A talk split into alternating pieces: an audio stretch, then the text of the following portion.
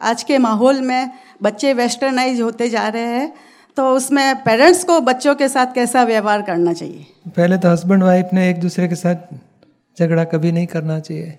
एक दूसरे की गलती नहीं कभी निकालनी चाहिए। एक दूसरे को दुख नहीं देना चाहिए। वहाँ से शुरुआत करो। तो हमारी ये वीडियो बच्चे लोग हम्म मेरा पापा मम्मी को डांटता है। मैं भी बड़ा होकर मेरी वाइफ को डांटूँगा। सीखता है।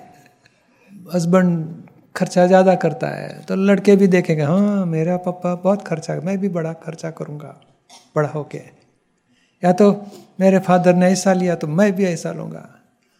तो ये जो हमारा ही वीडियो हमारा ही आचरण वो देख के सीखते हैं। तो लेकिन हमारे तरफ़ से क्या होना चाहिए था? हमारे तरफ़ से उसके साथ पहले तो हस्बैंड वाइफ ने प्रेम से रहने का संस्कारी रहने का। और दूसरा स्टेप ये आता है कि बच्चों के साथ डीलिंग है तो उसकी बुरी आदतें का स्टडी करो पॉजिटिव उसका क्या है वो भी स्टडी करो। धीरे धीरे बुरी आदत में समझा के बोलो ये गलत है, ऐसा नहीं होना चाहिए। अच्छी आदत है, उसको इनक्रेज करो। तो फिर संस्कार बच्चे के, हमारे तरफ़ से बच्चे को संस्कार देना है। अच्छी आदतों को इनक्रेज करो, बुरी आदत को डिस्करेज करो। या मौन रहो, या तो समझा के छुड़ा दो बुरी आदतें। तो उसको धीरे धीरे संस्कार अच्छे मिलते जाएँगे।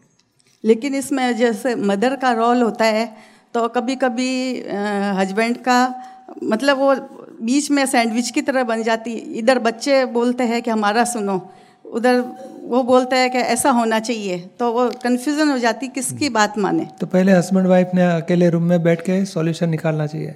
आप जो कहना चाहते हो मगर ये तो गलत पकड़ लिया है उल्टा चल रहा है ये नहीं होना चाहिए। तो हम दोनों एक होके धीरे धीरे पापा, मम्मी एक होके सॉल्यूशन निकालना चाहिए। आप में डिस्प्यूट रहेगा तो बच्चे को कोई फ़ायदा नहीं मिलेगा, बच्चे दुरुपयोग करते हैं। हम्म उसको जब लगेगा कि मेरी बात पापा नहीं मानने वाले तो मम्मी के पास पहुँचे, मम्मी, ऐसा है, वैसा ठीक है ठीक है, तेरा बाप सुनेगा नहीं, तू जा, लेके जा पैसे। देखो, मम्मी प्रोटेक्शन करती है बच्चे का, बाप से थोड़ा जुदाई कराएगी। और उसको लगेगा, मम्मी मानने वाले नहीं, पापा मानेंगे तो पापा के पास पहुंचेगा, पापा, ऐसा है, इतना है नहीं, ये है, वो है। पापा हाँ ठीक है, तू देखे जा, मम्मी तो मानने वाली नहीं है। देखो, दोनों का फ़ायदा उठाता है, बहुत हाइपर है, होशियार है। तो हमें पहले एक रहना चाहिए कि भाई, और बेटा, बच्चा जब बेटा, बेटी जो भी है, मगर बारह तेरह साल वाला है, बारह तेरह चौदह साल, तब तक मम्मी ने ज़्यादा हैंडल करना चाहिए। पंद्रह सोलह हो गया, बाद में पप्पा ने हैंडल करने का स्टार्ट करने का। तब तक मम्मी की बात में पप्पा ने दखल नहीं करनी चाहिए। मम्मी को हैंडल करने दो और पापा को वीटो पावर जब ज़रूर पड़े थी हेल्प करेगा। बाकी मम्मी ने बार बार पप्पे पापा को बीच में नहीं डालना चाहिए। इसको बोलो ये बंद करे। एक टीवी देखते रहता है पढ़ाई नहीं करता है। मम्मी ने बार बार नहीं कराने का। नहीं उसको समझा पटा के जितना हो सके उतना करो। पापा को इन्वॉल्व मत करो। पापा की ज़रूरत है पंद्रह सोलह साल के बाद में। और उससे बड़े बच्चे हो तो? हाँ तो फिर मम्मी पापा पापा ही ज़्यादा हैंडल करेंगे। मम्मी बाद में तो हमें हमारी फ़र्ज़ बजाएँगे। समझा पटा के रास्ता निकालेंगे। बाकी आग्रह दुराग्रह छोड़ दो बाकी का।